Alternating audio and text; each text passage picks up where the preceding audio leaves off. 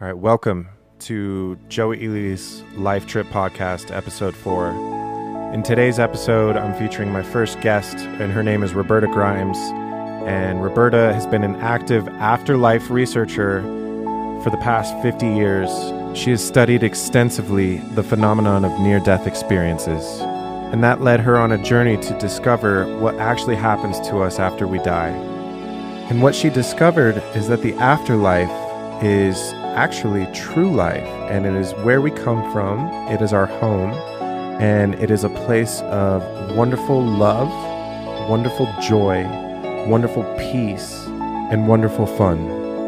And to have this knowledge in a world that is full of pain and uncertainty is beyond valuable because we can begin to reapproach our daily problems in a new light of equanimity. And we can also begin to remember our highest purpose for coming to this planet, which is to progress our souls through learning how to love. So I welcome and invite you to join in on this wonderful conversation that I had with Roberta Grimes.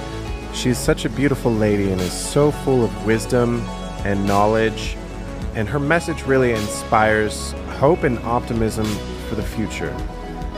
So, with that said, I really hope you enjoy our conversation. We get into a lot of amazing topics. We even talk about some of the science behind the afterlife, and we were able to address some things for people who might be critical or skeptical of the afterlife. So, I really hope you enjoy it. And if you really want to support me and you like what I'm doing with this show, and you're finding some relevant information that's helping you in your life, I would be so appreciative if you could help support the show by liking, subscribing, and sharing with your friends and family and anybody else. I've put in a lot of time, money, and effort into producing this, and I want to give you the best that I can. So I appreciate all of you, and with that said, I'll take you on to the episode. Here's Roberta Grimes.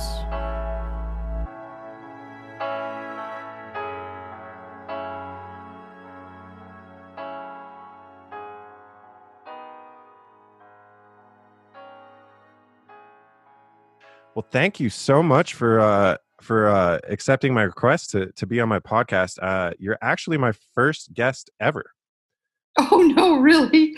Oh, you oh, are. Oh, the pressure. I'm sorry. Well, Oh, I'll, do, I'll do my best. Yeah, well, it's a laid back podcast, and it's just me and uh, talking about my life and my experiences in spirituality and health and wellness. And uh, so I'm excited to have you as my first guest here. Um, if you could, I know your background, but for anybody who's going to be listening, uh, do you mind sharing a little bit about your background?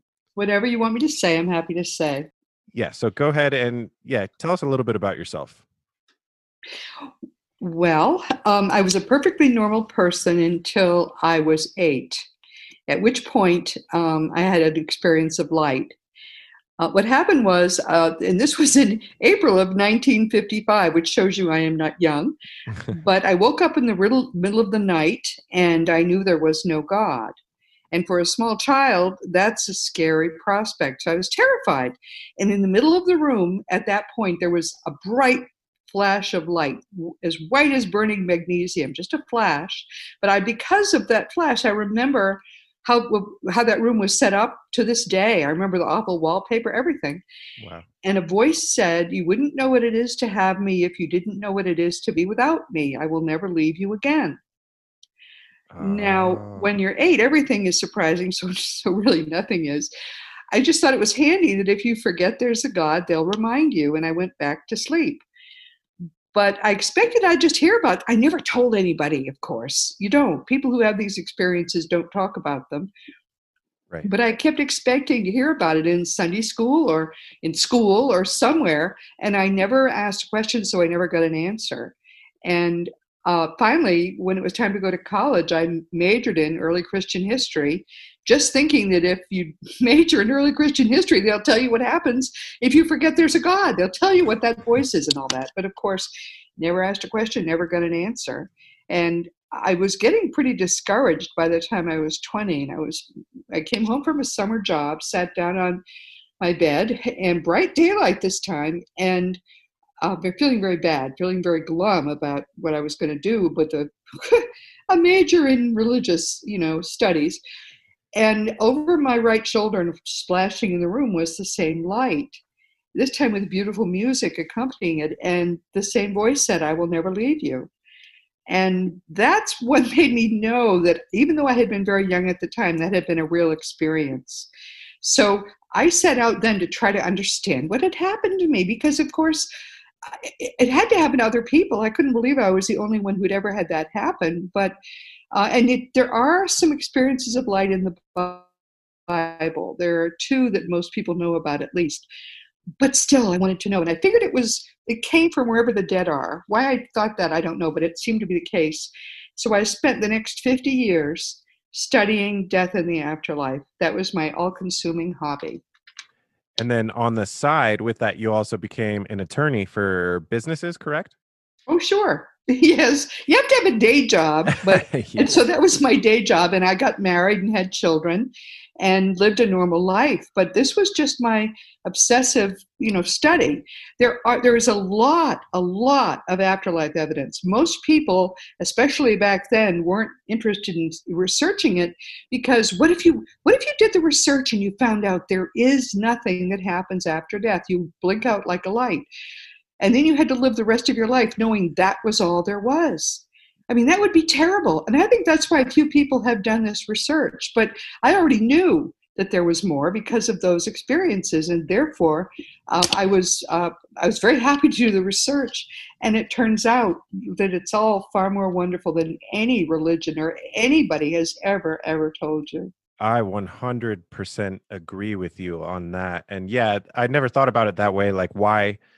You know research afterlife stuff because if you're gonna like you know find out that there's nothing in the afterlife then you're gonna spend every day just in anxious dread of That's like oh right. oh my god yeah. you're gonna, you're I mean, gonna it, try it is scary if you're not sure but i already was sure so i feel as if i kind of cheated in a way yeah yeah people who who know about you know the afterlife research and they know about near death experiences at least for me that was one of the biggest things because i always had a belief in god and i always had you know some sort of uh you know just general knowing that we don't nothing stops after we die.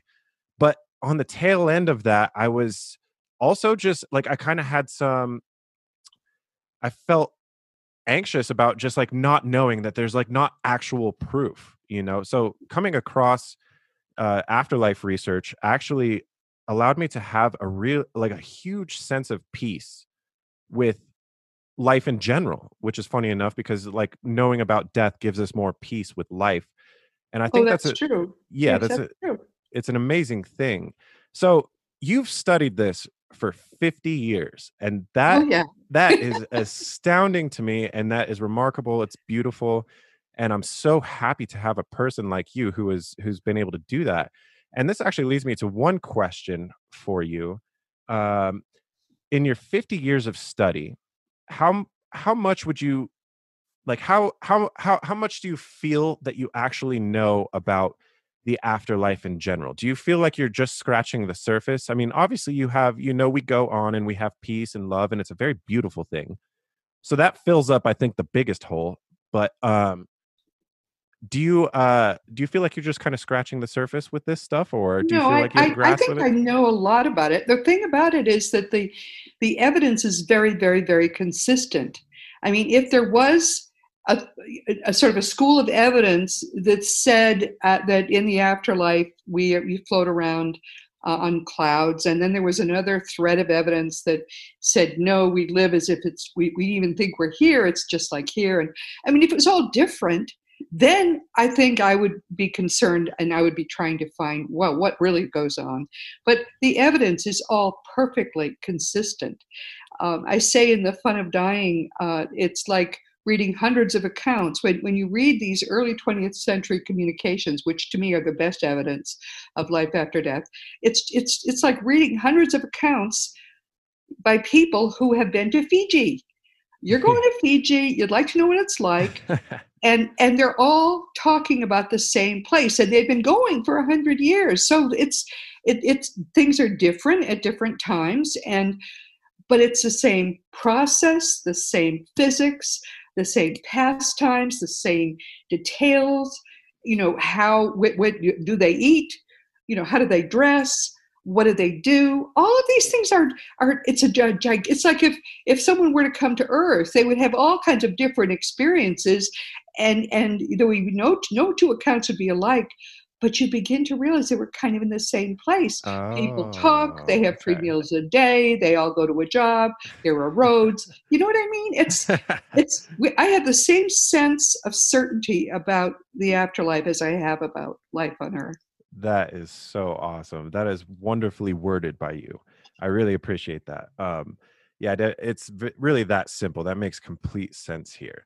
All right, so I have another question. Is how do you approach somebody who would be skeptical of afterlife phenomenon and uh, what what what do you tell them that might make them you know it could be a person who has you know a need for like scientific proof uh, what what do you usually tell these types of people i don't um, because if someone i mean a lot of people have a lot of different beliefs um, religious beliefs. Um, science is just another religion. They have beliefs about that. And if someone is in their own, you know, religion, if you're a Methodist, you're trying to convince a Catholic that Methodism is right. You just can't do it.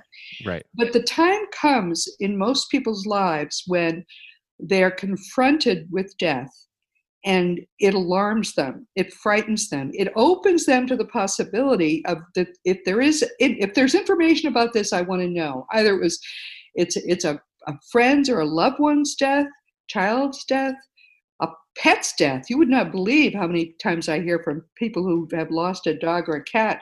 When you get a puppy everyone um, please know at most it's going to live 15 years. So predictably it's going to die but a lot of people find it shocking when when a, when a dog dies especially. But but anyway i don't open the conversation. When people come to me or email me and ask the question then i can give the answer. Then sometimes they'll say but what about this? But what about that? And i explain how it fits with the science that we know. Um, the problem with the science that we know is that it's very limited but smoothly on that, with that, intermixed with that, is the science of what we don't know. It all comes together beautifully. Right, right, exactly. And and one of the thoughts that occurred in my mind is is why don't scientists support more funding of studies of the afterlife? I I had uh, come across Dr. Eben Alexander, which I know you're you're probably very familiar with.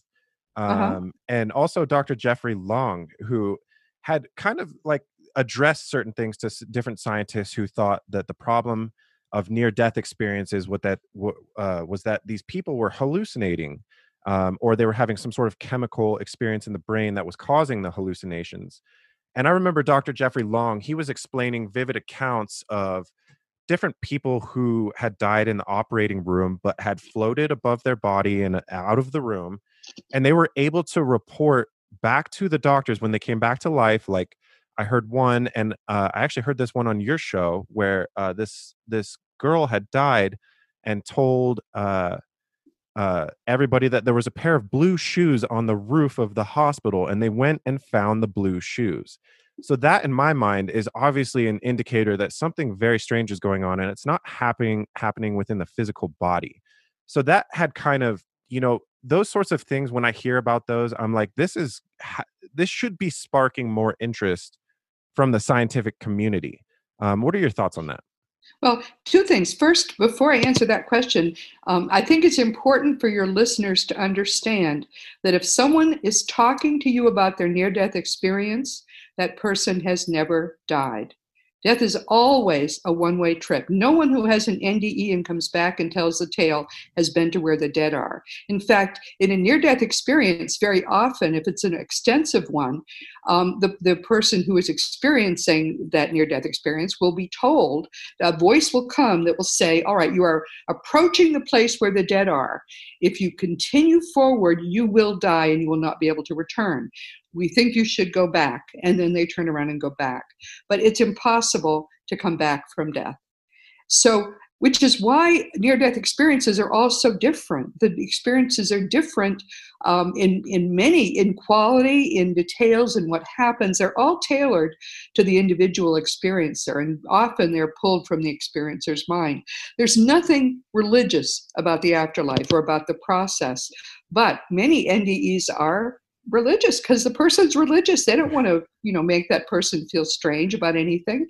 So um, that's the first thing i think it's important to know. Ndes are very important evidence. You you just pointed out one of the one, wonderful ways that they're good evidence because these people are traveling out of their bodies and these people go to the astral plane which is a gigantic that's really our eternal home the astral plane but it's not the afterlife um, so, uh, uh so w- w- you're asking me why scientists don't look at that? Because science is also a religion.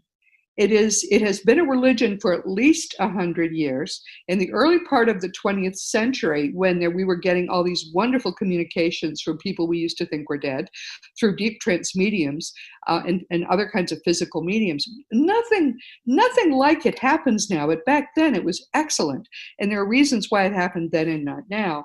But um, back then scientists were being given a lot of this stuff and they were being asked to explain it and they couldn't and they didn't want to even look into it because it was at the same time that that dr max planck and his cohort were coming up with quantum mechanics they were dealing with that and then they what you want to talk about the dead too bridge too far so what they did was to establish Materialism is what they called the fundamental dogma of science. Anything with a dogma is a religion. But that's what it became. Basically, they turned science into the religion of materialism. And they will not study anything related to what we're talking about, even though it's even more real than what we see around us. They won't look at it until we shame them into it. And there are ways we're looking at trying to do that. Right, right. That makes complete sense. And, you know, in my mind now, because there's a lot of people who have a fear of death, they have a fear of dying, they have a fear of the unknown. Um, I see good application for this um, if we can start applying this into different therapies for people who might be terminal. Um, and also, in my eyes, I would like to see this eventually, like just in the public school system. Um, but the thing is is it it's just not like not that many people know about this when i started finding out about afterlife phenomenon um i actually was like wondering i'm like why aren't people saying you know like why why why aren't we reporting this on mainstream media why aren't we teaching this in schools why is this so why is there such a small faction of people that know about this right now and the only thing i could come up with is that i think there might have to be some sort of spiritual reason that people don't know about this. Um, what are your thoughts on this? On why it's it's not really widely known um, about the afterlife and where we go? The primary reason is that is science. Science has been an enemy of the truth uh, for the past century. Um, I, I, there, were, there was a time until you know within the last say last 50 or 60 years when the those who actually manage the planet in the non-material reality were trying to keep us from knowing because the earth is essentially a spiritual school we come here to learn important spiritual lessons and in order to learn them we need negativity. Now there's nothing more negative than being in a place where um, you think you're going to die and there's you know you just that's it. It's scary to be here. It's very negative to be here. Pushing against that is what for millennia has been what, what has enabled people to grow spiritually on earth. So if suddenly um, there were to be uh, you know jesus on high saying guess what everybody? There is a heaven. You're never going to die. Yeah. It would be a lot less negative and, and that makes it a less useful school. Right. But what, what, what has happened is that um, in the past century or so they have been working to raise the vibration of this planet some because I think in part because of all the wars, the vibration, and, and just to explain quickly what I'm talking about, uh, the only thing that exists is what we experience in a limited way as consciousness. Consciousness exists in a range of vibrations. It's an energy, basically. And the lowest vibration is abject fear and all the other bad emotions, hatred, anger. And the highest vibration is perfect love. And we are we are here just to raise our vibration away from fear and toward love. The reason we can't do it in what in the in the astral plane is that there's too much love there. There's there is no negativity. I mean, basically they all know that their lives are forever. There's nothing to fear. If you're indestructible, there is nothing to fear. Ultimately, you're going to be fine. So here we we're here with a limited mind. Our great eternal mind, most of it is left behind. We have a limited mind. We don't know what's going on and awful things are happening to us. When we choose love and not fear, even in those situations, we grow rapidly. And that's why we're here. So it's been good that there was so much negativity here, but now there's too much. And, and in fact, it's causing a, a, a sort of an imbalance in the planet, which is very dangerous. So they're working to raise the vibration of the planet. And a lot of people who are who have come in since the Second World War um, are in actually are here for that purpose. Um, I know I am, and uh, I know other people who are too. We're all sort of fighting one another, but we all know that the, the reason we're here is to do this work. And that's you know it's fascinating. When, when in 2010, which is only 10 years ago, the of dying came out and i would be talking to groups of people and I, there were a lot of blank stares in the room. Nobody knew what was going on.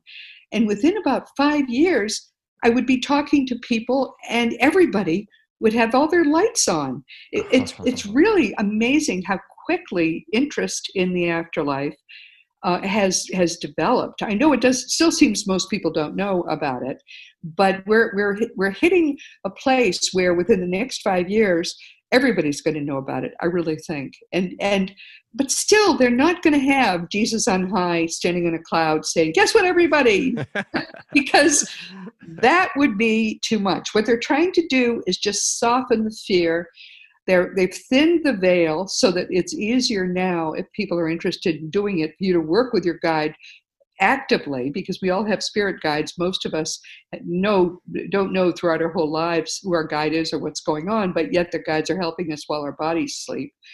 Um, but it's it's happening. It is happening much more rapidly than i ever dreamed it would. Right right and i think also people are just more receptive to it, it it's like you could like if I had tried explaining this to some people, like say 10 years ago, there would have been no way. But right. now nowadays I can explain it to people and they're like, oh yeah, totally. Okay, that's cool. And, and they get it, they understand it. So that makes complete sense. And oh my gosh, you're just so full of of wisdom and knowledge about this. I'm really appreciating everything you're saying here. Um, and that's you, that's leading me to some other questions that I had here. So if we're coming here as a sort of school, so if we think about heaven, is that what you call it? Do you call that the the that realm? Do you call that heaven? What what's the best term you like to use describing that? Well, we we call it the astral plane. The astral plane is our real home. You know, we're here very briefly, but we're eternally in the astral plane. Um, I don't use terms like he- heaven, soul. Uh, um, I don't even use terms like chakra, and there are a lot of uh, um, terms that people use that are based in religions. They have specific religious meanings, and they're not precise. If this is a science, and we need to use some precise terms, so we use we use words. I mean, for example, we say mind instead of soul because it used to be thought, well, there's a you have a soul, you have a spirit, um, you know, all and and you have a mind. I mean, there you have all these different pieces. But what what happens? They break up. I mean, it starts to what you start to wonder, who the heck am I? In fact, you are your mind. That's the only part of you that's real, and that part is eternal. And the only difference is when you come to Earth, what part of the deal you make, plus all the amnesia, forgetting about where you came from, uh, one of the part of the deal you make is that you strip down to the part of it's like going to the gym. You take you take everything off except a t-shirt and shorts so you can work out. You come in with a very stripped down efficient part of your mind so you can learn rapidly. Oh but uh, but no we, we don't use we don't use terms like heaven because it's you know it's clouds and saint peter and that's not us. That's not what's true. Right right. Okay so um let me see here. There was okay so there was um, a father of the Catholic Church, I think around the year 200. His name was Father Athanasius. And he kind of coined this term here, saying God became man so that man might become God. And this is kind of what I might hear you saying here is that we come down to this school to to learn love. Um, but what I like about Father Athanasius, the way he put that, is God became man so that man might become God. In your eyes, is that is that what's happening? Were were we once at the point of the highest level of consciousness where we were essentially God? We were omnipotent. Uh, we had all the knowledge and we could do anything, and we were in perfect love. And then perhaps it it became boring, so we chose as God to forget all of that and divide ourselves divide god up into different beings that come down onto the earthly realm uh, so that we could learn all these lessons so we could have the experience of growth um, to kind of like re-become god. It's kind of like maybe the same concept as if you eat donuts every day um, donuts start to taste not so good but if you give yourself a break for a couple weeks and then you come back and you eat a donut that donut tastes so good. Is that kind of is that kind of the concept here no i'm sorry no no um, here's the thing there is no quote church father who knows anything and the reason is that they built with the the history of christianity is that jesus came uh, and Jesus is genuine. Jesus is from the highest aspect of the Godhead. He's much more important than just the Son of God. Jesus actually was God on earth. And that has been confirmed to us by a lot of the people we used to think were dead um, from the highest levels. That's who Jesus is. Jesus is very, very important. So he brought us all these teachings. And then um, within 300 years, Constantine and the Romans turned it into a religion of their own des- design. And that's what most of the Bible is. It's based in this this false religion. It was put together in um, uh, the three what 325 or I forgot now exact year. Uh, the Council of, of Nicaea put together the Bible, and oh, they they included four Gospels, but they even altered those. I mean, it's just it's it's tragic what happened, but Christianity is is not real. In fact, it's highly negative and bogus. But Jesus is real. So we aren't sure why we're doing this. What we do know is this we do know that our minds are part of the same mind that continuously manifests the universe. Our minds are part of the mind of God. The Godhead is at the very highest vibration, perfect love we are somewhere in the middle. And what we're trying to do is go from the lower vibration and grow to the higher vibration. But this is nothing about our boredom. It's nothing about um, um, I, I, the only explanation I've ever read that made any sense comes from A Course in Miracles. I don't know if this is true. I think it's probably allegory. It's probably not really true. It's true ish. A lot of things um, that that they tell us are very much simplified and, and not as complex as because we we don't with our small mind here it's hard for us to understand stuff. Right. But what a course in miracles says is into the mind of the son of god came a tiny mad idea at which the son of god forgot to laugh. What that means is because consciousness is by its very nature infinitely creative when the thought of the possibility of separation at, at, eons ago came into the mind of God, immediately separation happened. Now, that was mm. totally bogus. There was no need for it. And immediately God ended that and actually reached into the separated part that had, that had begun to happen and ended it. And, and so we're, we were in that separated part. We're already back with God. But in that separated part, again, this is from A Course in Miracles, and I don't know if it's true, but it's truish, I think. Um, in that separated part were created matter, energy, time, and space. So the space blossomed out, the time began to happen, and there we are, stuck outside of God in space and time with matter and energy, uh, are all artificial. And God, the, the rescue that God undertook is ongoing because again inside time it's still going on even though it ended a long time ago am i spraining your mind when i say no, all this absolutely not absolutely not yeah this is this is amazing and i am familiar with the course in miracles i Good. was partaking in the the workbook aspect of it. So I didn't read the whole book. I was just kind of doing the daily exercises with it at one point. So, and this is the keep going, keep going. Well, can. I mean, all I can, I, I th- this is how apparent, this is what is apparently ongoing. We are being rescued.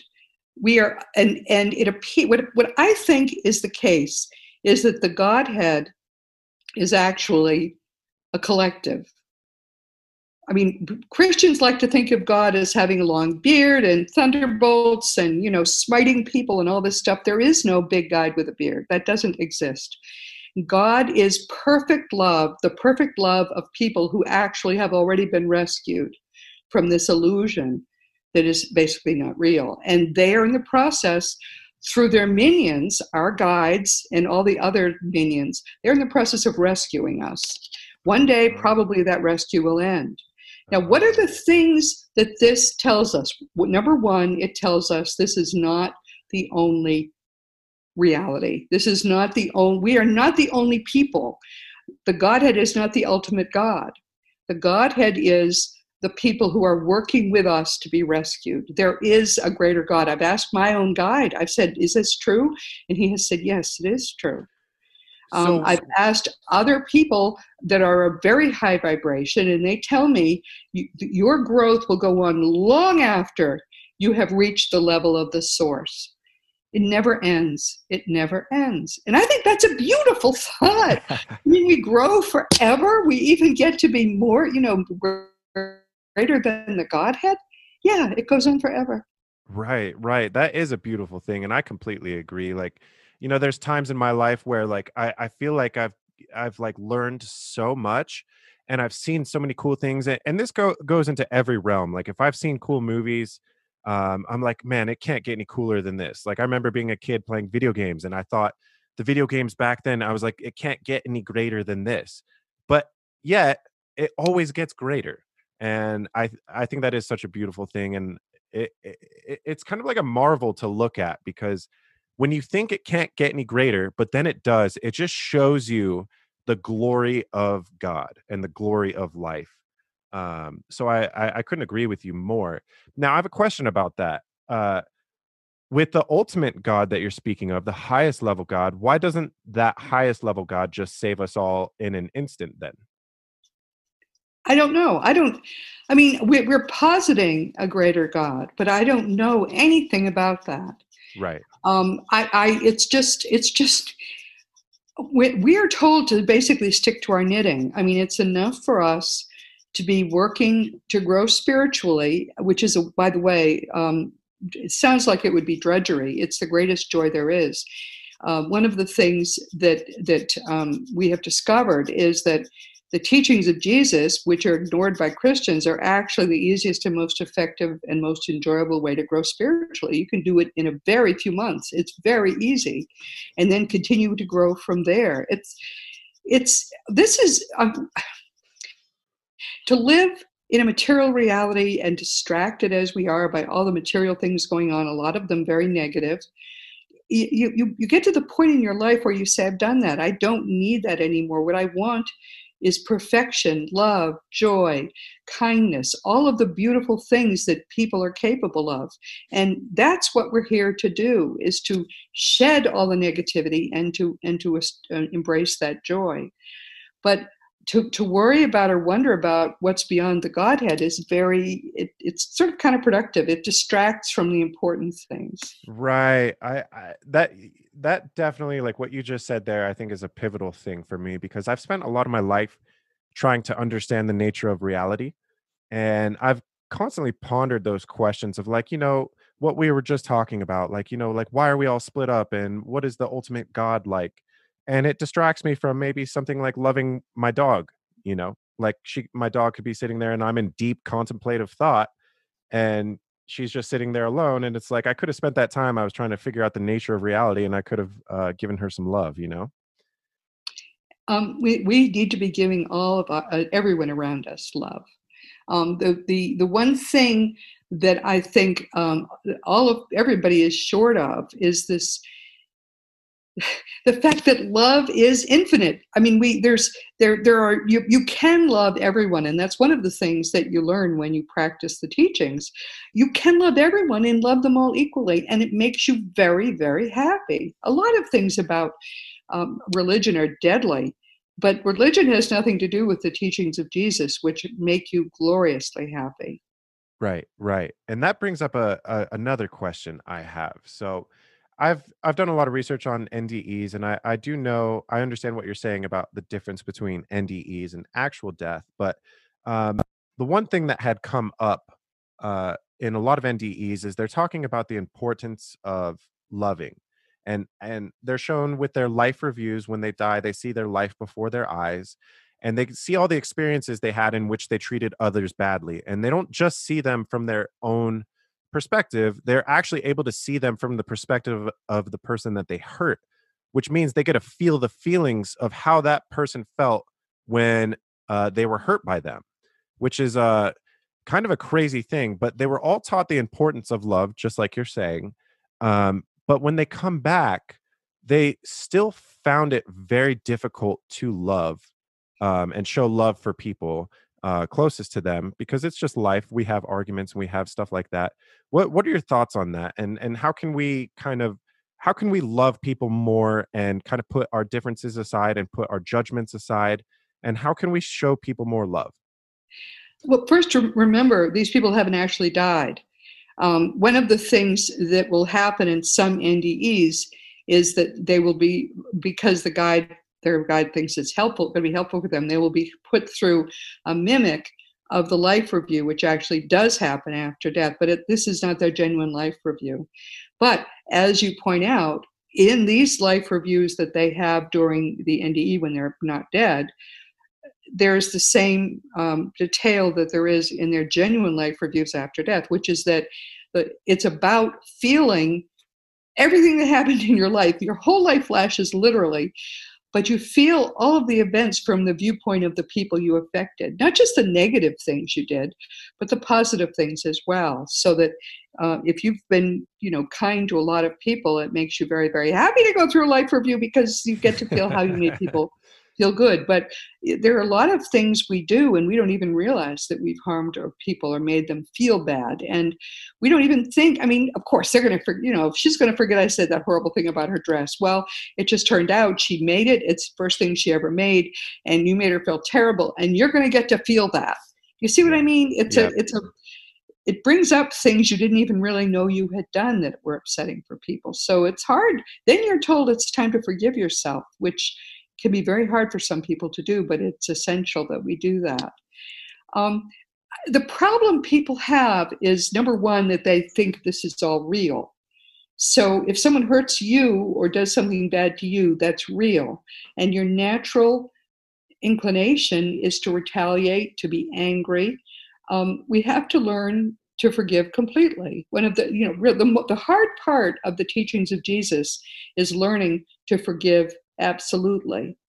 And that's hard to do. Just think about going through the day. I mean, people cut you off in traffic, you know, and and uh, it turns out, um, you know, your wife or husband did this or that, and now you're annoyed about that, and you're annoyed about something else. It's very hard to forgive each of those things, and yet you must. And what we've we've learned is that the best way and the only way to, to, to avoid being upset about trivial things or even big things is to retrain your mind.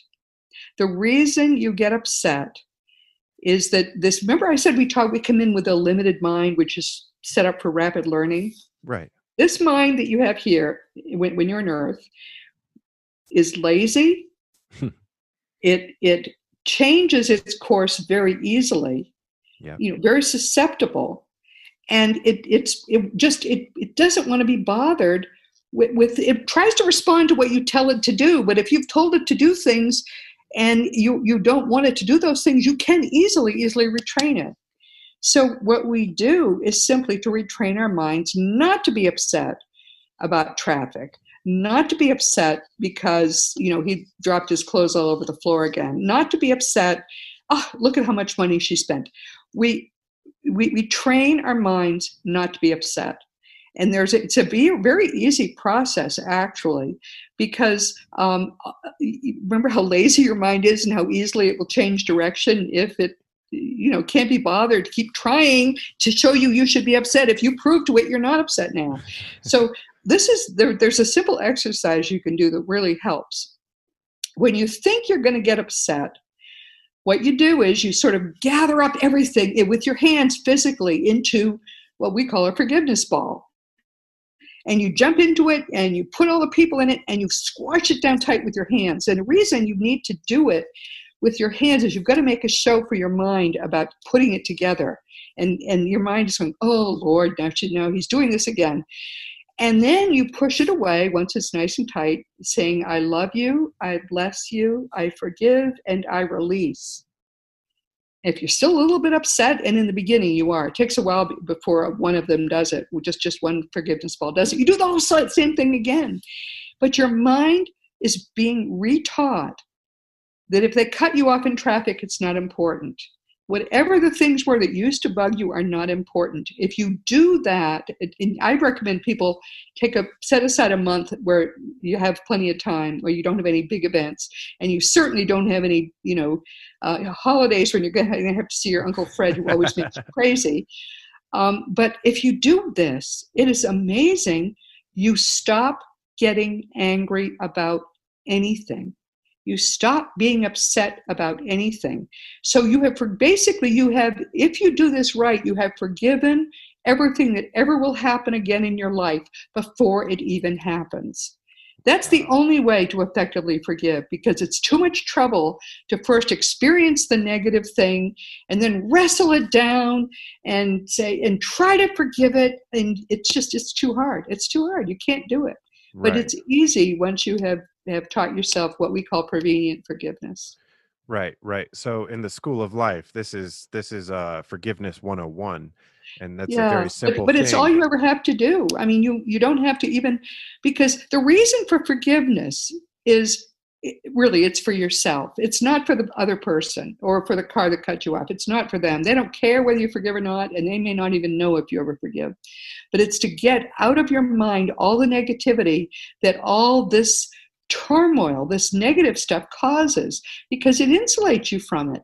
It's as if there are levers on the outside of you that the world can fiddle with and make you crazy, and those levers get disconnected. They still fiddle, but they don't hit you on the inside at all. It's astonishing. My, my book called The Fun of Growing Forever explains how all of this works.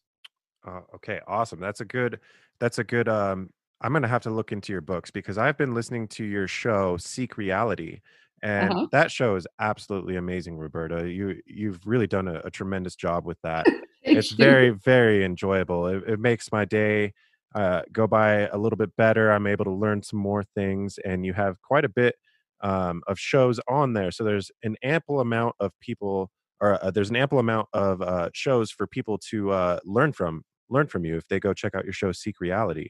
Yeah seven um, seven times 52 yeah. But but the thing is, it's really my guests. My guests have been wonderful, and um, what I try to find the best people who to teach, so that every time you listen to the program, you you learn something new, and you have other people that you can, you know, also read their books, follow, uh, explore. There are very good spiritual teachers now who make it joyous to be learning more about what's really going on. Right, right. So now, if I think about forgiveness and everything you're saying so obviously we we have to there there comes i guess times in life where maybe somebody is is physically abusive or something like that where it's not just about forgiving that person and allowing them to uh you know take advantage of you and continue to abuse you. You have to be able to get yourself to to safety and then forgive that person from afar um so everything you're saying is is tremendous with that um i do have some questions though because if we're thinking about how we come here mainly to learn love, correct? So yes. in, in, my mind, I see people like Mother Teresa, and then I, I look at my life compared to somebody like Mother Teresa, and I, I, I start to wonder. I'm like, I know we're here to learn to love, um, and I have this thought that I should just like give everything up, and I should just start opening doors for people and being nice to every everybody that I can, and um, and trying to to be almost like more of a Mother Teresa. Um, but yet I still am not able to reconcile that with my own joys and my own love for self. Because if I were to love myself truly, I would have to honor myself and I would have to honor my passions and the things I'm passionate about, um, like playing music and stuff like that. But how do we reconcile um, learning to love, but also not just others, but ourself? Well, you, now, first understand everybody comes in with a life plan. We all have things we have planned into our lives, which are which include lessons that we want to learn, so negative things that will happen, but also um, things we want to achieve for other people.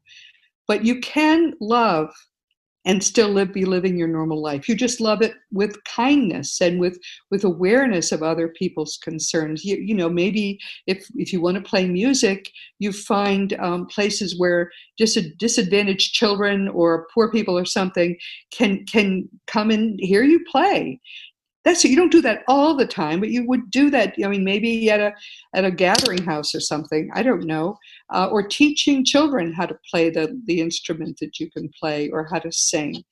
I mean there are ways whatever it is you're doing with your life there are ways for you to further enrich your own life by sharing with other people and showing kindness to other people. But i mean for example um, there there was a woman um, in the who died early, very early in the 20th century, and I, I uh, someone who had just died as well was complaining to his family, not complaining, but saying, "Oh, I really missed the boat. They, they just had this tremendous parade for this woman. She was so celebrated."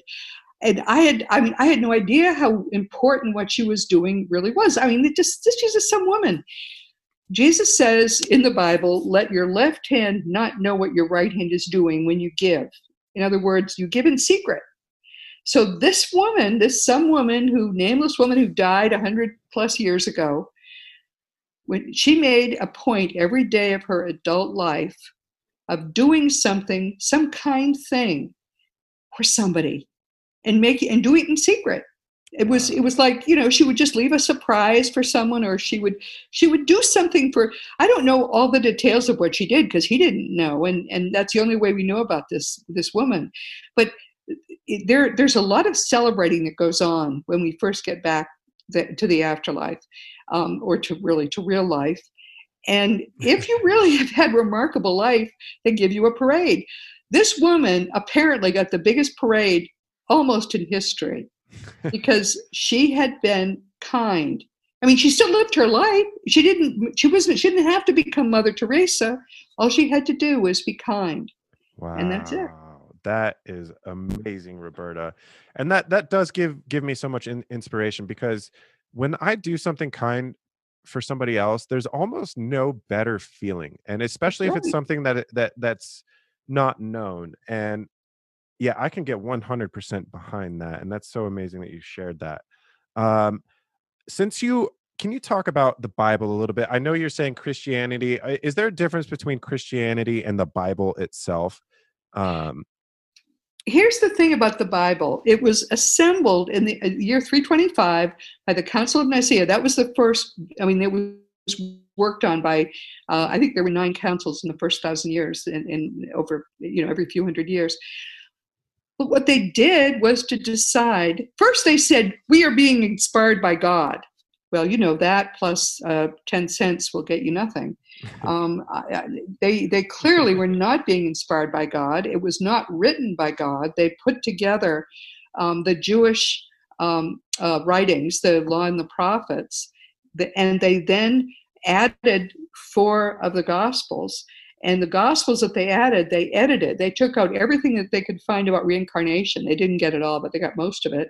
And they added to it church building stuff toward the back of most, I think it's all the gospels, or certainly the, the uh, um, Matthew, Mark, and Luke. They added um, some books which talk about Armageddon and um, church building and sheep and goats. Some people are going to go to heaven and some are going to go to hell. Jesus didn't say any of that stuff because it's not true. What he said is in the is, is, is in the books that are true. And then after that, they put in all the the, the a lot of letters of Paul to the early churches again, Paul was a really nice guy, but Paul was not Jesus. So what they've done is to bury the, the, the teachings of Jesus in those that are in those four books, those four canonical gospels, in, in the Old Testament, and then and with the letters of Paul. So the Bible by itself is just a, a religious construct. It's not all true. It just isn't. And and um, Jesus himself tells us that that's the case. Jesus tells us to in the begin, for example, um, wh- why do I say that the Old Testament should be thrown away? Because Jesus says it should. Take your scissors, cut it out of your Bible, the whole Old Testament. Why? Someone asked him, What is the greatest commandment? And he didn't name any of the Ten Commandments. He didn't name anything in the Old Testament. Instead, what he said was, You will love the Lord your God with all your heart, with all your soul, and with all your mind. And the second is like it you will love your neighbor as yourself. Then he said an important sentence that the church don't, churches don't mention. He said, In that consists all the law and the prophets. The law and the prophets was what the Jews of his day called the whole Old Testament. So, what he was saying was, all those words in the Old Testament all can be boiled down to love God and love your fellow man, which means throw away all those culturally influenced Old Testament stories. Throw away the rule about, you know, if a man sleeps with another man, you have to put them to death. Throw away the rule that says if a woman is not a virgin on her wedding night, she'll be stoned to death at her at the doorstep of her father's house. Throw away all that crap, yeah. which is cultural and which is outmoded because the law of love is all that matters. Now, no Christian understands this um, I, I, I, it's tragic that they don't read the Bible. They don't read the Gospels, that's for sure. Um, what's something else? You know, everyone thinks that Jesus had to die for our, for our sins because God will judge us. But Jesus says right in the in the Gospels, he says, God does not judge us. He has given all judgment to the Son, so they will honor the Son as they honor the Father. So he says, okay, that Jesus is the judge, right? So then, in the same book, this is in the book of John, I believe, in the same book, like in the next chapter, he says, And as for me, I judge no one. I didn't come to judge the world, I came to save the world. So nobody judges us. There's no religious figure who judges us. That turns out also to be true. Right, and um, you see that prevalent in uh, near-death experiencers. Uh, w- what they say when they go and they say there was no judgment except for by themselves. That's right. That's true. That's absolutely true. Again, they didn't actually go to where the dead are. They didn't go through an actual Correct. judgment uh, of the dead. But there, much of what happens in typical NDEs is, is a mimic of what happens after death. Correct. Correct. Okay. And that makes, you know, when you're talking about that, to love God with all of your heart and then to love uh, your fellow man as yourself, um, that basically almost sums up the Bible. And I did hear exactly what you said um, from one other person in my life, and it's actually one of my favorite spiritual teachers. His name is Neville Goddard, and um, he does talk about that, about how Jesus did say that, how that is the absolute number one commandment in the entire Bible. So it's like we can, in a sense, almost do without all of the rest. Just follow those principles, and you will be good with yourself. You'll be good with your fellow man, and you'll for sure be good with God. The, the problem is that Christians um, Christianity is deeply fear based. Um, you, uh, all religions actually are fear based. I don't know of one that is not. Um, they they basically have to instill a fear of God in you. Remember, good God fearing man.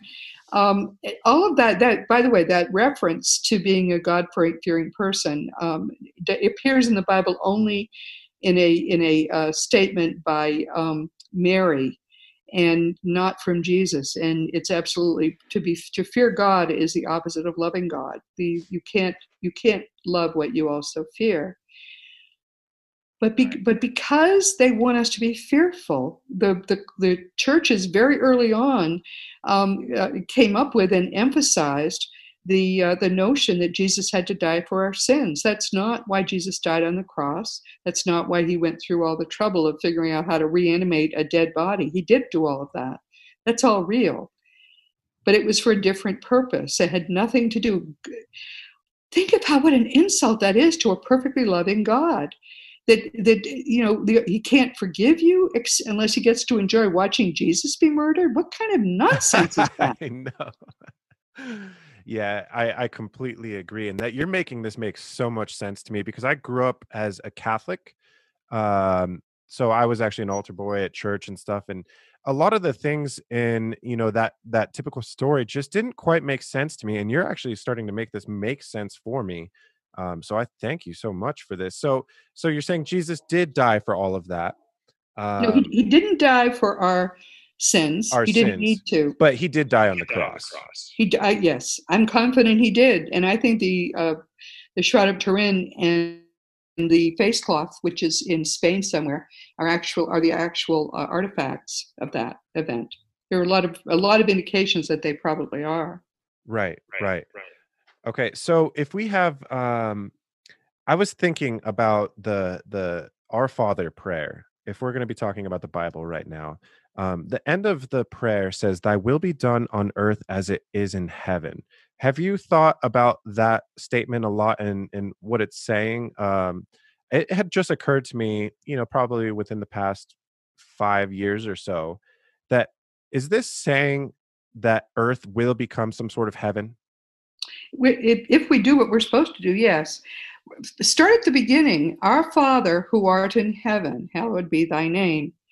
Thy kingdom come, thy will be done on earth as it is in heaven. Jesus talked talks about the kingdom of God or the kingdom of heaven. I think that's just a mistranslation. That's what they call it in Matthew. He talks about it what 50 times or something in the gospels. That's what he mainly talks about is the kingdom of God. What is he talking about? Well, the kingdom of God is apparently the, the top level of the afterlife, just below the Godhead, where there is love, joy, perfect happiness. It's impossible to imagine any negativity. The people there are preparing actually to, to join the Godhead. And he came to tell us that if we will follow his teachings, we can bring the kingdom of God on earth. That's what he came to do. So yes, if we will follow his teachings, we can bring the kingdom of God on earth. It's it's in the gospels, black and white or maybe red and white if you're reading a red letter gospel. But but that's that's it it's not even gray. That's exactly what he came to do. So, do you think this is something that can be done in our lifetimes? No, it's going to take longer, but we can make it a material bit of progress to it. And all we have to do, the reason it matters so much that each of us grow spiritually is that because we are all part of that one mind of God. Um, and there are many people who are lowering it. You know, I mean, there are a lot of awful people, people who are just very misguided and, and evil and negative. But because we're all one mind, they're dragging human human consciousness down now. But if if even 10% of the people on Earth were were trying very hard to raise their own vibrations, it would it would it would raise everybody's vibrations as well. It doesn't take everybody on Earth, in other words, to to to make this this leap of um, uh, this elevation of consciousness. It just takes enough people to begin to move all of human consciousness higher, more toward love. Because then everybody, everybody, no matter what, I mean, the Taliban will suddenly find themselves petting puppies. They won't know why. But they'll be a lot nicer and happier. You know what I mean? You, know, you see what I'm saying? Yeah. And it's a, it's a very benevolent cycle, which can then continue to the point where we bring the kingdom of God on earth nothing but love, beauty, joy. And it can happen, I think, within a couple of hundred years if we will just all do our part. Right. And I think I heard what you were talking about uh, with the 10%. Um, I heard something like that from David R. Hawkins, Dr. David R. Hawkins. He was talking about, he has, I guess he coined the famous uh, map of consciousness. Uh, are you familiar? No, I mean, my, I, I teach very simple stuff. I, I, have no idea why anyone would want to map consciousness, but that's, you know, he can, whatever he wants to do. Right, right. And when he was alive, uh, he basically had that map, and it's just a, a scale of one to a thousand, thousand being like kind of uh, almost like the Godhead uh, per se. and he was saying the same thing that if if there's a certain if there's 10% of the people on the planet that are above level 700 on the map of consciousness they've raised their vibration enough um, that the rest of the planet will have peace so essentially his map of consciousness is just a way to go from anger uh, and some of the lower emotions and the lower vibrations um, he teaches through his books how to raise your vibration in that way um, but what ways do you uh, think are the best ways to that we can raise our vibrations? Well, I think to beginning, the, the, the first thing you do is get rid of all the negative stimuli. I haven't watched any TV for 20 years. I don't go to movies. Um, I have seen some movies that other people have recommended to me, but they have no negativity in them. No playing video games. Don't do anything that puts negativity into your consciousness because that's like you know, pouring sewage into it. Right. That's number one. Um, don't read anything negative. Um, don't read the newspaper or or or uh, anything on the internet that is negative. Now it's very hard with all that's going on, um, especially this year, yeah. because everything is negative. But what you can do is simply not. If you can't change it, there's no point in studying it. There's no point in even knowing about it. I, what I have found is that no longer watching TV 20 years ago and up until today, I, it made me very happy. I got back a lot of time and I don't haven't missed it a bit. Right. That's the I, first thing. The first thing you do is stop get, stop pouring more sewage into your mind. And the second thing you do is concentrate on forgiveness. I mean, if things are bothering you, are, then they are actually weighing you down. If something is upsetting you, it is creating negativity in your mind. You got to get rid of that. So you you you learn prevenient forgiveness, and it's permanent. It really never you never get bothered again. I it took me about six to eight weeks of of being really rigid with using forgiveness balls. I've never had to make one since, and it's been almost ten years. And I've never been angry since, never once, no matter what. Wow and I never had to resist being. It does. It's amazing how well it works. It's really weird, actually, how well it works. That's the second thing. The third thing, and and then you naturally start loving anyway. You you find. I mean, I first noticed that suddenly I was caring about the people on the street for the first time, which was strange. But you concentrate on on loving people um, and doing for people in ways that feel good to you. I mean, you'll be drawn to doing those things anyway. If there's anybody who's negative in your life, and some are, as you pointed out, um, you withdraw from them. You don't. You don't get angry. You never. You don't have to tell them why you're withdrawing. If it's a marriage, you may need to. You may need to get a divorce. Um, if you have children with a negative person, you do everything you can to keep that negative person at a stable, happy level but if the person lashes out at you you don't lash out back you don't fight you don't you never fight with anybody not ever again. Um, and this is a very self-reinforcing process. So uh, you, you, you start learning pretty quickly to, to, to know what you yourself feel the need to do and want to do. But it, it just gets better and better really. Right right. And there's room for creativity in, in that uh in, in trying to raise your vibration. Um, yeah that that is amazing. Okay, so um I had one thing that I was going to say, but I just lost my train of thought in uh this is such an amazing conversation, Roberta. I'm so pleased to have you on my show and as especially as my first guest, I think you are the absolute perfect person to have as the first guest on my podcast because your energy is just so kind and obviously everything you're saying about how you're practicing forgiveness and you've been doing this for 20 years and you haven't gotten angry in 20 years i can feel that from your energy just talking to you and i can hear it in your voice. Your voice is very soothing um, and that's also why i love listening to your show um, so i, I want to thank you so much for that and i guess in that little spiel of everything i just said to you i remembered what i was going to say so um, yeah how do we how do we deal with um, fear? Because the one thing that has come up for me um, after studying NDEs, and I know once we go back to our home, which is in the astral plane, once we die, um, it's completely beautiful there. And I've heard you describe this. There's the different levels of the astral plane and our home, which is where we go. And it's a very, very beautiful place where we all just essentially love each other and we can spend time um, enjoying different like hobbies and stuff. And it's it's just honestly, it sounds like a place I want to be right now compared to where I'm actually already where where I already am. Um, but one thing that has come up for me is I know it's all good over there when I die, and it's going to be fine.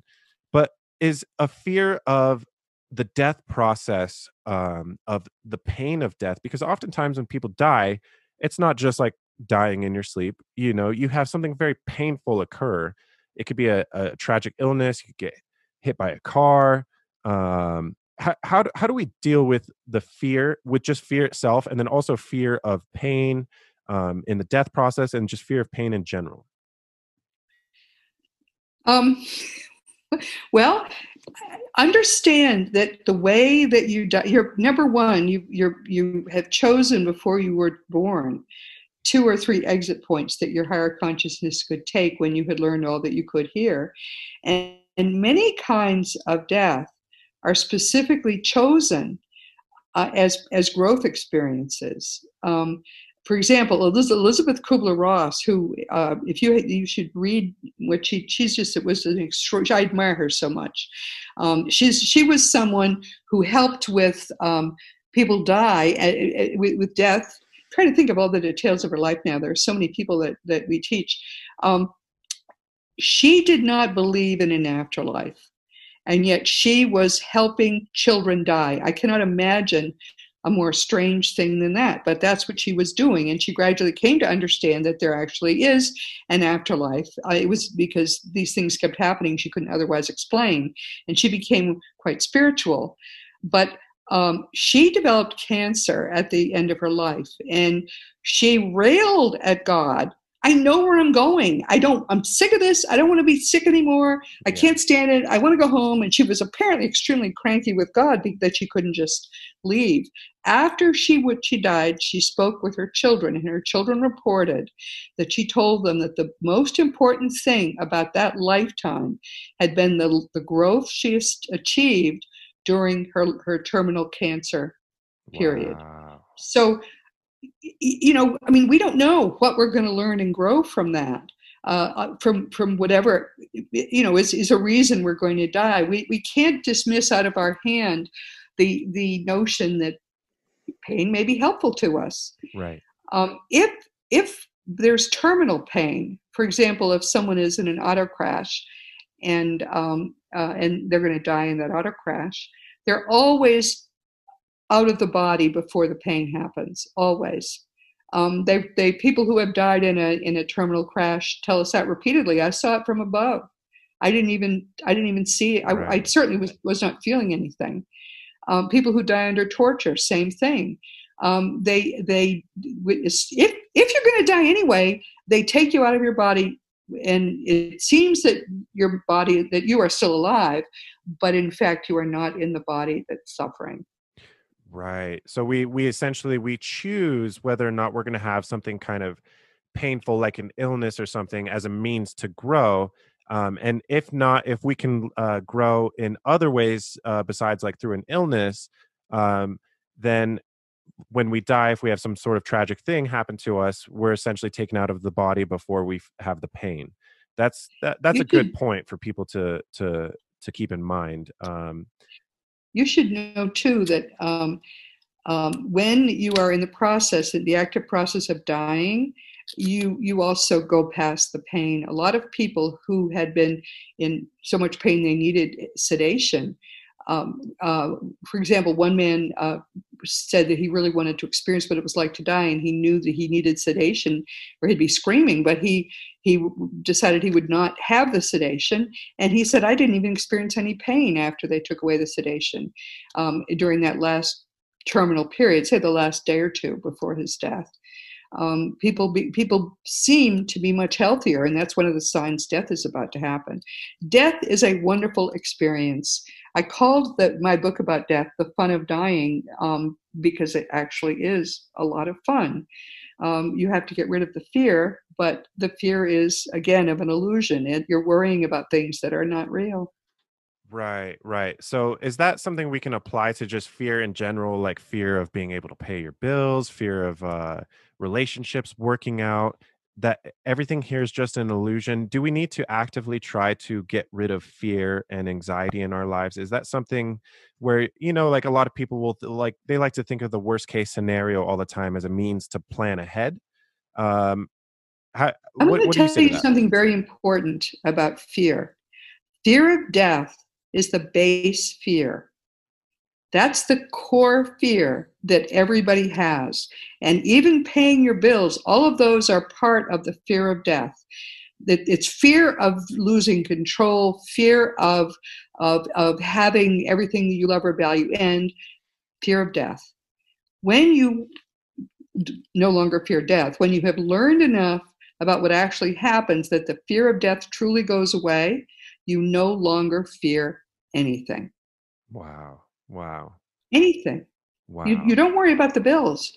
I mean, they get paid. You, you, you're not opting out of living, but you certainly want to opt out of being afraid. Right, right, right. And w- what are some ways we can do that? Is it just knowledge of the afterlife itself and like, you know, listening to a podcast like this and kind of just becoming aware of that? Is that one of the ways that we can get rid of that fear? Uh, or how do we ultimately get rid of that fear? Because i know about the afterlife and i still have some fear and i still have some anxiety um, keep studying. Keep studying. It, t- it takes a while to get rid of the fear. Um, you, you, you do you read you listen to podcasts um, you, you, you pray. If you're a person who prays you don't have to pray but what, what, what did it for me um, actually was reading hundreds of those early 20th late 19th century accounts from people who had died and were speaking through a deep trance medium. They were all clearly, they'd all clearly been in the same place. And when I when I realized that it was impossible for that not to be real, that's what made me stop fearing death. And it took probably it took about four or five years for me to get to that point. But I one day I realized it's impossible for this not to be real. Of course, life is eternal. And then you go down that road farther and you learn about spiritual matters and you learn about also, we've worked out um, a lot of the, of the physics of the afterlife, how it works, why it works. That's something we could only do within the last, say, 15 years. But the more you learn, the more certain you become of this rock solid place that you're going to go, and it's impossible for you to die. When you get there, and it could take you years to get there, I, I, try to I try to teach people in ways that will bring them there in about two years. But it ta- for some people it, it's harder than others to get there. But when you really get there, you don't fear anything ever again. Wow, wow. And this this is a perfect, I think, segue into maybe the final thing that we could discuss. Uh, I want to end this podcast on the most happy note that uh, we could, and I think the best way uh, to do that is maybe just to hear you describe a little bit about the astral plane, our divine home, where we go um, after after we die and we pass on. What's important to remember is that the only thing that exists is consciousness. What we experience in a dim way is consciousness. And it exists in, you know, a range of vibrations from the lowest to the highest. We think the material universe is at or, or, or very close to the lowest vibration matter is. Um, the highest, of course, is the Godhead. But the astral plane is most of that. The astral plane, um, we think, is dark matter and energy. Now, if you if you look at what um, the scientists say, um, dark matter and energy make up more than 95% of what they know is real, especially the dark matter, which is about 28%. So, you know, the, the universe is 5%, uh, the dark matter is 28%. Probably that's about the proportion. So it's much bigger than the universe. Right. And it's all in the same place we are. There is no such thing as, it's not like a layer cake. It's not like um, uh, uh the universe seems big, it's not big because once we get past the material universe, we can go anywhere we want in an instant. All travel is by mind. So when, when people slip out of their bodies in a near death experience, for example, they they enter the astral plane very easily because it's right in the same place their vibration is just a little bit higher and they find a whole new solid reality around them and the astral plane is in um, layers of vibration just as the afterlife is it is full of love. It is so it that's the thing most near NDE experiencers talk about the most. It's very loving. And it's also full of fun things to do. I mean, you it, just think about if you could just decide to maybe go to uh, Egypt and you want to be there right now. You think you're there and you're immediately there. Well, that you can go to the end of the universe that way because all travel is by mind. There is no distance. Think in terms of a of a dream or something. Um, it it seems big maybe, but it's not. Right? It's all happening inside your mind. That the same thing is true of the astral plane. It's extremely beautiful. There are, in the afterlife, which is what people mostly talk about when they're communicating with us, for example, um, every, there, there are everything is green and beautiful, but there also are other colors. I mean, you can go to places if you want to where all the grass is red because, of course, you don't need chlorophyll. Things can look however you want them to look. There are gigantic flowers. They talk about this a lot beautiful flowers and colors never seen on earth because of course they're beyond the visible light spectrum and they they're uh, they're alive but they're also in some way conscious they'll you know you, you put your face into this giant bloom of flower that is as tall as you are and you can breathe in this not just a scent but this beautiful energy from it. The water there as jesus told us is living water. There are there are lakes there are oceans and by the way you can do swimming and you can do uh, boating and all the everything you want to do and everything is powered by your mind so you don't it's there, there's no engine noise and there's no exhaust. But for example, the water, when you walk into it, it feels like silk and it's dry. You can walk into it fully clothed, walk out of it dry. But it gives off a beautiful music, sort of subtle music, and, and a lovely scent, and it's full of energy. So you walk out of it and you're energized. You don't need to eat. People, you can eat if you want to, but we have no internal organs, so we don't eat there. Everybody is young. Everybody is beautiful. You could. We typically want to look the way we looked when we were 25 or 30 in our most recent lifetime, but you can look any way you want to look. Maybe you had a great um, uh, past lifetime as uh, an Egyptian queen and you want to look like that. You can. You can do whatever wow. you want to do. And will your family it's, members still recognize you even if you take that form? Yes, we recognize uh, other people by their energy. Wow. So, um, higher level people often don't even bother to wear a body, they just look like orbs of light. Um, Mikey Morgan, whose book I recommend to everybody, it's called Flying High in Spirit. Uh, he's a sixth level being, so he he spends time at the very very highest level. But he also loves to snowboard. Um, so he he comes down to the third level to snowboard. And uh, he he appeared once at a at a meeting I was having with my guides. He came, he just came to be part of the meeting, and he was was shimmering, shimmering on a snowboard and who, by the way, didn't have to be dressed up in winter clothes because it's this the snow there is not cold unless you want it to be cold. Um, and but he would then then he would be a blue orb, and then he would be uh, this this kid on a, and then he would be a blue orb again. That's the kind of thing that happens there. It's beautiful. It's amazing. It's wonderful, and there is nothing to be afraid of. It is all in the love and light of God. In fact, it's much brighter there than it is here, but there is no sun. Their darkness doesn't fall unless you want it. You can have it, but most people don't bother. And it's always, you know, like it feels like it's maybe 70, 75 degrees. It's always a perfect, perfect temperature, but there are no shadows because there's no sun. Instead, there's always this beautiful white light, which is the love of God. Think about that. Isn't that amazing and wonderful? But it's all true. Yeah, I mean, if you I mean, describe if this you as a vacation, describe- place that and I could spend yeah. money on this, I I would sign me up, you know, because uh Yeah, I know. I like to, I, I like to it's such like a to, happy place. Right, right. And suppose and I, you always wanted to learn to play the piano. You've got this much better mind and Mozart will teach you.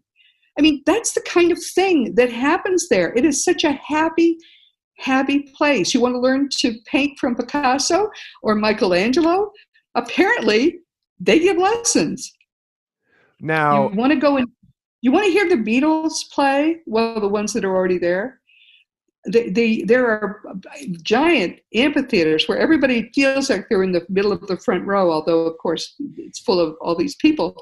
And these the, the performers that we loved on earth, especially Elvis, he seems to be always performing.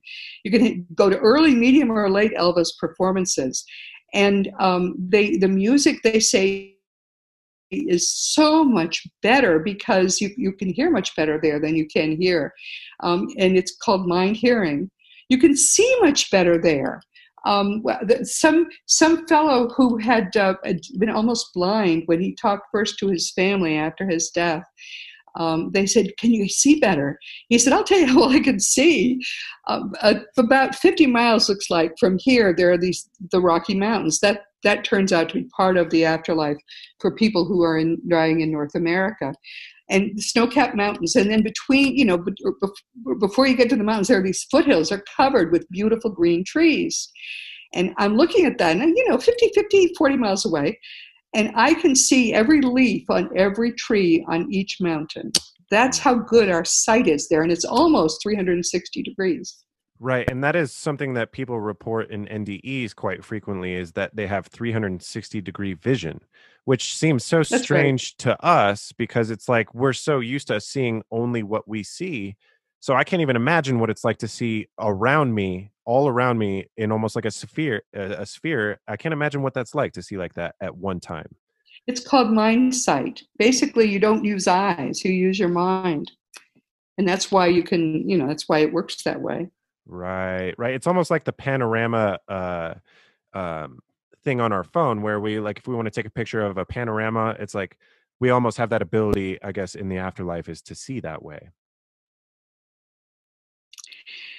It's amazing. I'm just giving you a little taste. You wanted a little taste. I'm giving you a little taste. Right, right. They, they, the people there are all happy. Even if you weren't happy here, you're very happy there. And everybody loves everybody else, and there are no tensions and no angers and nothing but love and joy. And everybody knows that that, that we want to grow spiritually. We're here, we're not, we don't understand that.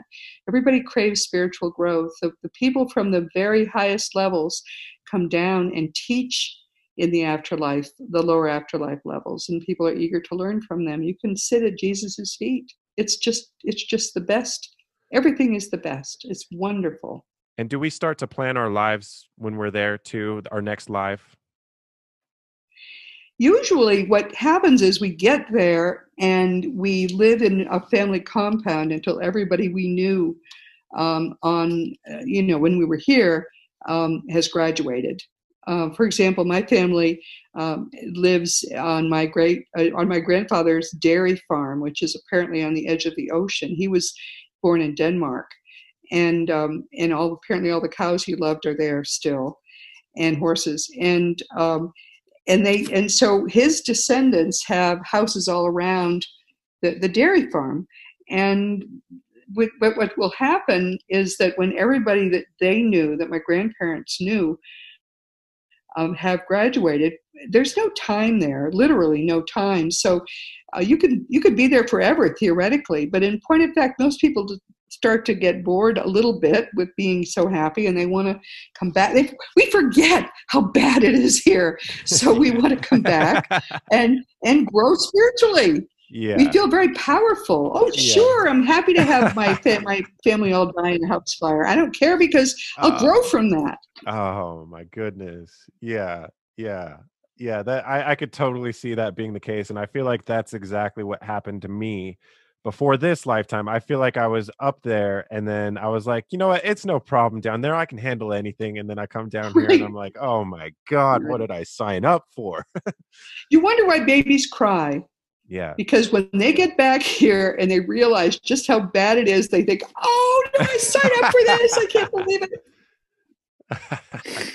yeah, it's true. It's true. I'm yeah. sure that's why they cry so much. Yeah, yeah. Oh my goodness. So this is such a blessing to have you today, Roberta. I really, really appreciate you taking the time to come out and be my first guest. Um, you are such a wonderful person. And if you want to let uh, any of the listeners know uh, about how to get a hold of you, obviously we mentioned your Seek Reality show, which I think is available on on most podcast uh, streaming services. Um, you have a few books that people can also uh, check out, and you also have your website. Um, and if there's anything else you want to let any of the listeners know right now how to get a hold of you, or just anything else in general, feel free. Well, my, my website is robertagrimes.com. All my books are mentioned there. Um, they're all available. You can order them through bookstores, but uh, it's probably easiest just to get them at Amazon. Um, you can contact me through the contact block on robertagrimes.com. There's a green contact block. I answer emails. It can take me days sometimes to get back to you. I used to be able to say, if you don't hear in 24 hours, send flowers, but um, it could take a few days now because I get so many emails, but I do answer all my emails. As you know, yeah, Joey. Yes, yes. Um, but but um, but I'm happy to hear from people, and my my whole job in life and joy is teaching people these things. So if anyone who wants to know these things, I will help them know them. Um, we're, we're, we're working on coming up with a with a uh, uh, a platform which will allow us to just teach these things uh, on the internet very efficiently. I believe it'll be available uh, sometime in 2021. Wow. Wow. It's, it should be called Seek Reality Online. I believe that's what we're going to call it. Okay, that's amazing. I'm excited for that. And I it, can people subscribe? Do you have a, like a newsletter or something that people can subscribe to where they'll they'll get all the news and mm-hmm. updates and information on that? If you yeah if, if you subscribe um yeah you get i think it's i don't remember which what the color of the block is but there's a block there too that will let you get my my emails. Um, every sunday morning there's a new blog post and we get a lot of comments now. A lot of I, I get a lot of emails about my blog posts because what i'm trying to do is in segments teach people all of that this stuff there. So you, if, if you read my my blog post going back a while the, you can get all of this again in a different form. Um, but i try to make them entertaining and they're all true. Awesome awesome. so there's that too. Awesome. Well, Roberta, thank you so so much again, and uh, maybe w- we might have to do another episode uh, on another day because uh, you're just so full of information, and I know I'm going to have more questions pop up after this. So Okay, well let, let's plan that. We'll keep in touch, Joey. Okay. All right. Well, you have a wonderful, wonderful weekend, and uh, again, much appreciation, and uh, hopefully, we'll talk soon. Thank you. Consider yourself hugged. Yeah. All right. All right. We'll talk to you later. Bye bye. All right. Bye.